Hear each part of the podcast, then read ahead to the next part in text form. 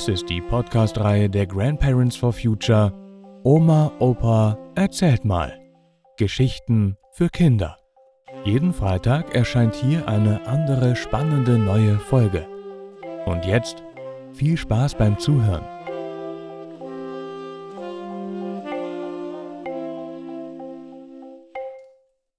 Panzer, Panzer.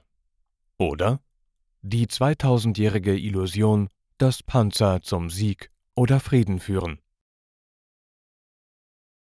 Wenn wir heute das Radio oder Fernsehen anmachen oder im Internet vorbeischauen, dann geht es nur um eine Frage.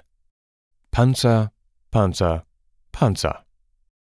Für die Ukraine im Kampf gegen den russischen Angreifer Putin. Aber führen Panzer denn zum Sieg oder gar Frieden? Gibt es dafür irgendeinen Beleg oder Beweis aus der Geschichte? Was mir zuerst auffällt, die deutschen Panzer werden nach Raubkatzen benannt, heute Marder und Leopard, früher Panther und Tiger. Warum eigentlich knüpft die Rüstungsindustrie an die Nazi-Tradition an? Das ist doch ein No-Go. Vor über 2000 Jahren wurden große Kriege, die sogenannten Punischen Kriege, zwischen den Imperien der damaligen Zeit Rom und Karthago geführt. Es ging um die Vorherrschaft im Mittelmeer, so wie es heute um die Vorherrschaft in Osteuropa geht. Punische Kriege deshalb, weil wir die Geschichte meist nur unter der Brille der Sieger, der Römer sehen. Die Römer nannten die Karthager Punia. Und dann ist da eine Geschichte, die jedes Kind kennt. Hannibal, der Feldherr Karthagos, zog mit 37 Elefanten die ganze spanische Küste entlang, dann besiegte er bei Marseille die Römer und dann zog er mit den Elefanten über die Alpen nach Italien. Der Kriegselefant als Wunderwaffe des Altertums.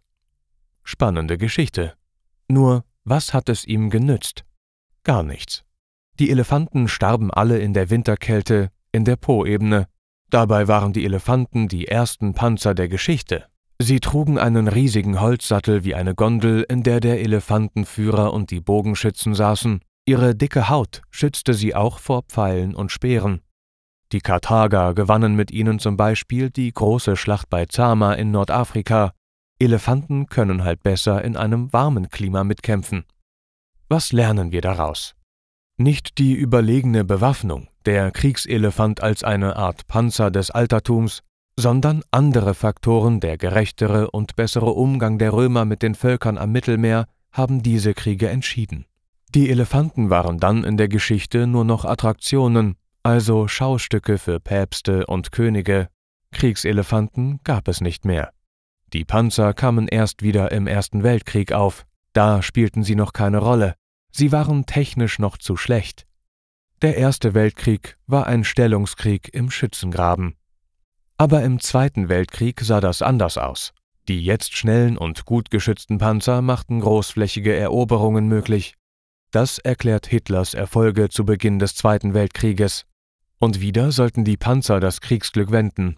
In der größten Panzerschlacht des Zweiten Weltkrieges bei Kursk im heutigen Russland sollten die technisch besseren und stärkeren deutschen Panzer Tiger und Panther die Wende im Krieg bringen. Nur, die Russen hatten auch einen Panzer den T-34. Und davon sehr viele. Wenn einer liegen blieb, fuhren die russischen Soldaten mit dem nächsten weiter.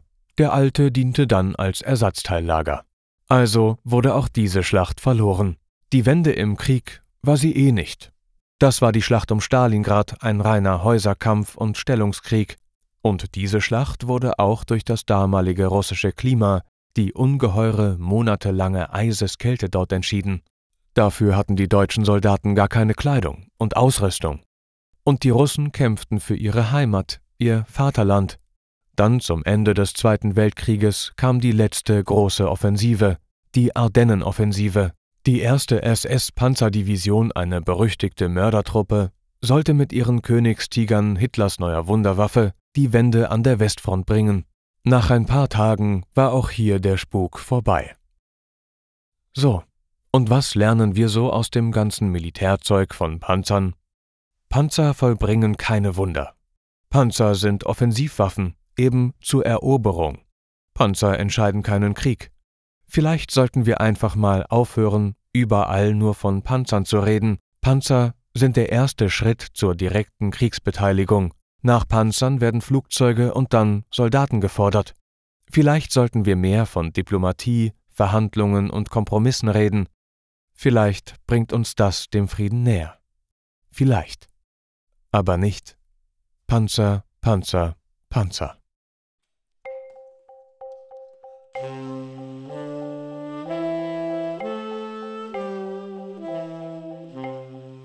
Das war Panzer, Panzer. Oder die 2000-jährige Illusion, dass Panzer zum Sieg oder Frieden führen. Gelesen von Matthias Wieck. Vielen Dank fürs Zuhören und bis nächsten Freitag.